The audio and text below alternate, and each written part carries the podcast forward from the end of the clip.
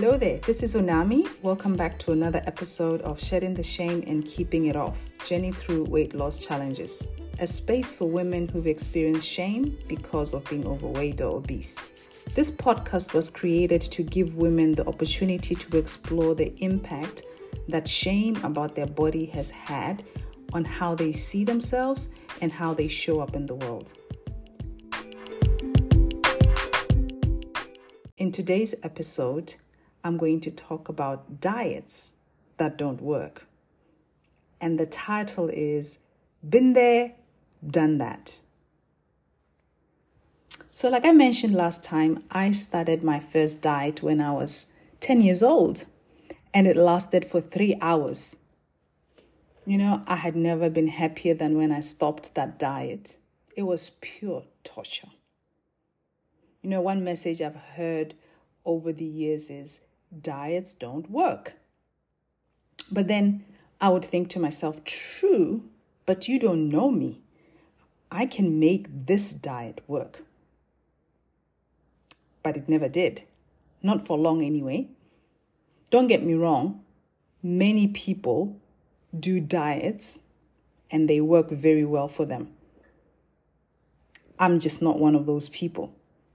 It just never could last. And I had to ask myself why. Why was I not able to maintain that? The diets that I started. Because some of them were not that bad, they're pretty reasonable. Some diets are extreme, but some were reasonable. But they just never worked, for me anyway. And what I found was that they never worked for me because my motivation was wrong. I was driven from a place of shame. Driven from a place of shame. Things changed for me when a friend of mine, my dear friend Eunice, who's a dietitian, introduced me to a book called If Not Dieting, Then What? You know, that book was just a turning point for me because it gave me permission to stop fighting and stop striving, stop working so hard through diets and just change the way that I look at things. You know, diets are very interesting. I I did after the one that I started when I was 10 years old. I remember when I was about 13, I did one where you had to boil food and just eat boiled food. I can still see the image of that boiled spaghetti and boiled mince. I think that one lasted for two days. And then I've done Weigh-Less. That was back in, that was, I think it's a South African program. And then there was Weight Watchers. And then there was skipping of meals. And many years later, I did the Cohen's diet. You name it, I've done it. And I was always very excited when I would start because I was driven to succeed. I just knew that this was it. This was the one. But like I said, in time, be back to square one. So, the question I have for you is this Can you learn to be okay with yourself at any size? Can you set goals from, from a place of no shame? You know, one of the things that I've heard, apart from diets don't work, was that all you need to do is change your lifestyle, eat right, and exercise. Now, on the surface, that sounds really good. But I always found that challenging because I would try to eat right by doing the diets, of course, my version of doing sorry, my version of eating right, but the exercise, the exercise was tricky. like with the eating habits, I tried them all in terms of exercise walking, gym, boxing, kickboxing, jogging, Pilates, all sorts of group classes. But I had one major problem consistency. I would start something, but I would not be able to maintain it. And like the diet, I was always motivated. You join the gym and you're determined that you're going to do the classes. But my problem was it wouldn't last. You hear stories about how at the beginning of the year, people have all these New Year resolutions. And of course, exercise is one of those that are always at the top of the list. And I'd always think to myself, when I go to the gym, I'm going to be different. When I set my goals, I'm not going to be like those people who join the gym and they don't use their membership for months.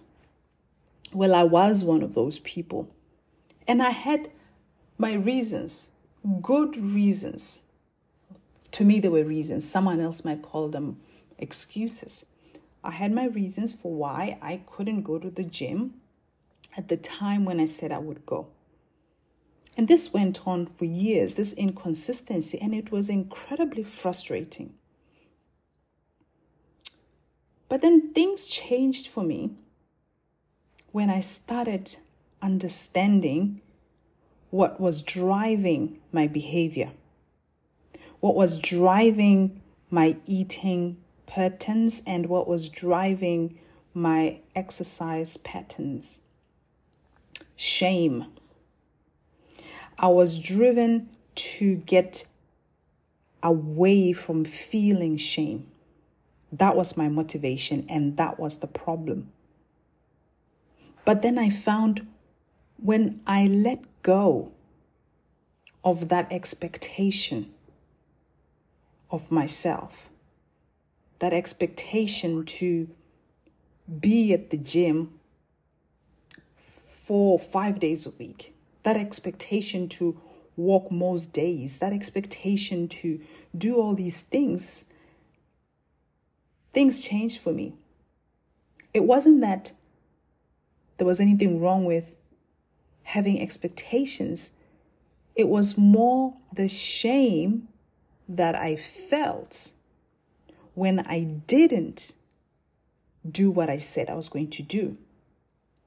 But I found that when I let go of that shame and that expectation, I released myself. So it was no longer about other people and what other people expected me to do. And more importantly, it was no longer about what I expected myself to do to prove something to myself. You know, I think I underestimated the pressure that comes from expecting yourself to perform way more than the expectations of other people. There's a pressure that we can put on ourselves. And so I found that when I let go of that, all of a sudden, it seemed like all of a sudden, I had this newfound love for exercise. I remember not too long ago going, not going to the gym every day, but I remember exercising five days in a row. Some of them was some of that was going to the gym, some of that was walking. And I had to celebrate. I thought for the first time in my life, I have exercised five days in a row. I couldn't believe it. It didn't make sense to me. And the difference was I wasn't even trying.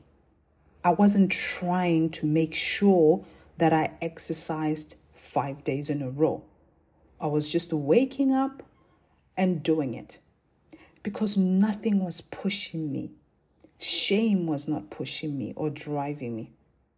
I was doing it just because I wanted to do it. And if I didn't get to do it, it would not be a big deal. That was the difference. So I wonder for you can you do that for yourself? Can you spend some time reflecting on where you've been? What's that been there, done that for you? And what have you told yourself you're going to keep doing, that you're going to keep pushing yourself to do? In summary, I want to say this you can follow a diet if you want. But if you're going to do that, I encourage you to check in with yourself. Check your motivations. Who are you doing it for? Are you doing it for other people? Are you doing it for yourself? And what's the end of what's at the end of that for you? That diet, that program that you're doing. What's at the end of it? Is it better health? Or is it about running away from shame? I think it's important to find what works for you. What is that thing that works for you? I want to say thank you for taking the time to listen to this episode. And I'm looking forward to hearing different conversations around this. Once again, if you want to get hold of me, please send an email to hopelivescreations at gmail.com or you can find me on Facebook or on Spotify. Please leave your ideas there because I'm interested in hearing your thoughts. I'm interested in knowing what you think about this. I'm sure you've got your own unique experience around this topic, and it would just be great to get a conversation going. Thank you, and looking forward to chatting with you next time. Bye for now.